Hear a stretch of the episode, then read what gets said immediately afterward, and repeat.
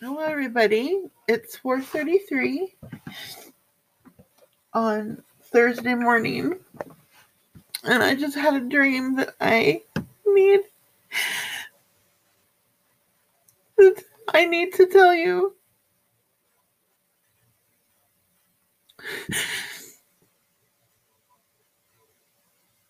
There's a reason why some people get depression. There's a reason why people have anxiety. There's a reason why people have obsessive compulsive disorders. There's a reason why people drink and smoke and do drugs and eat excessively because they're in so much pain. They don't know what to do. I need to start telling you my story. I've been living in this pain for far too long, and it's time to tell my story. I have good friends that have seen things happen, but I don't think they know the whole story.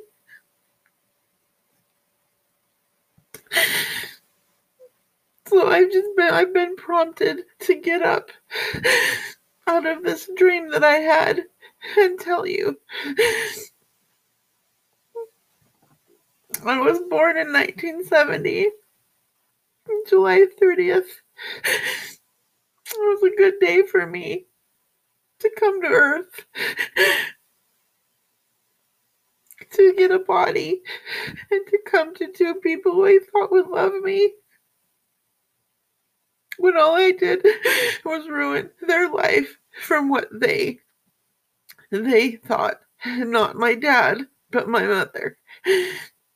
Because I know at that time my dad started giving me so much attention and because he loved me so much my mother started getting jealous because she has horrible mental disorders that she never got healed from in her life.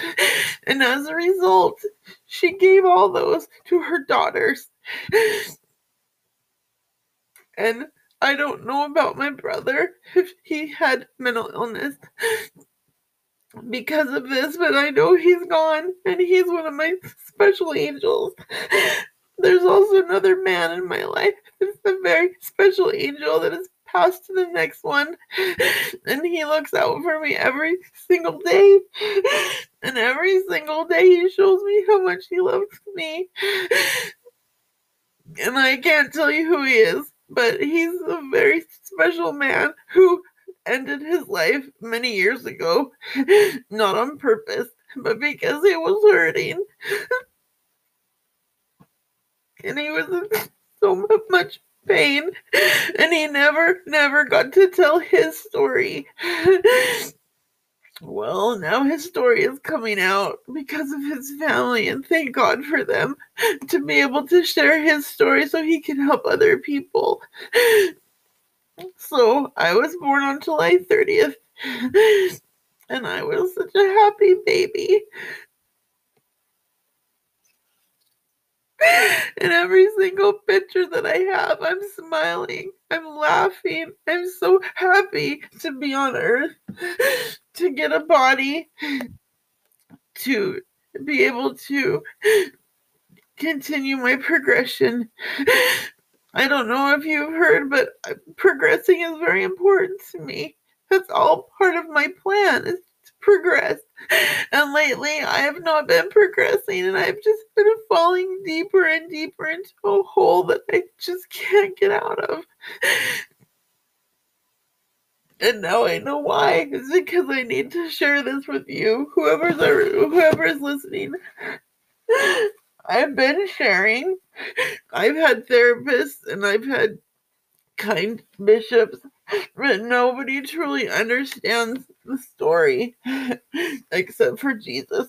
And now these two amazing men in my life. And in my dream, for those of you who are belong to the Church of Jesus Christ of Latter-day Saints, Elder Neal A. Maxwell was in my dream, and he was sharing with me what to do because he didn't know. He had come to me to start teaching me something and because of all the things that were swirling around all the negativity in my life i had to get rid of that first. And so i'm going to continue sharing my story. So when i was in 1973 my little brother was born ronnie and he was also a happy baby, but he was kind of an angry baby. he would cry all the time. And I didn't know why I was only three years old. And so one day I remember I was in the kitchen and um we had a we there was an open bag of chocolate chips somewhere, I believe, from the story I was told. And I just wanted him to be happy. so I started giving him chocolate chips. and um he stopped crying. And so um apparently that created his addiction for chocolate, but I just want him to be happy. Because I came down happy. and then there was a story once when I was in nursery Mm-hmm. was I in nursery? I can't remember. Yeah, I was in nursery. I was barely three years old, and my teacher had said, Adelle, sit here until your mommy comes and picks you, or until I come back. Because she had to go deliver one of the children to someone else. And my mom came to get me, and I started crying. And she said, Adelle, why are you crying? And I said, Because I can't get up until my teacher lets me and I was three. no, and that just shows me how obedient that I was at such a young age. at such a young age. And so my brother was born and we had a great relationship. I missed him so much. He's been gone for 18 years in October. It's been 18 years and you know, you never get over the people that you love. You never get over their grief. You always think, you know, what could they have done in this world? What could they have accomplished? But the Lord took him home for a reason. And I know one of those reasons was to teach this other man who's in my life teach him the gospel of Jesus Christ because he had struggled so much in his earthly life and he thought he was a loser and he thought he could never do anything right and he did not love himself. He loved everyone around him, but he did not love himself. And he had stopped progressing. So I I know my brother sacrificed his life for others. And that's what Jesus says in the Bible that if you lay down your life for your friends, this is the greatest thing you could ever do. And my brother would have done that for anyone. But I know that he was very special friends with this man before we came to earth. So my brother came to earth and and and I wrote a I wrote a book about him after he died and I was so privileged to do that because I felt it was my calling to let people know about how how wonderful my brother was. Now he was a brother, so he didn't always do wonderful things. Like whenever my best friend Sarah would come over, he would steal her dog. I forget his name. It was a funny name, but and he'd always do funny things because he was of my brother. He was the only one, you know. And I just remember just loving my mom and my dad so much because that's what you're supposed to do.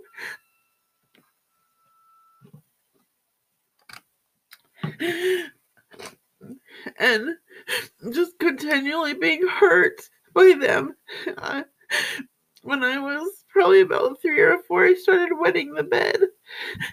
And I know that that was a direct result of me being verbally abused and emotionally abused. And and it was and I didn't mean to. It just happened every night at one night when my dad came home from work. He beat me severely with a with a with a belt. and I've never forgotten that.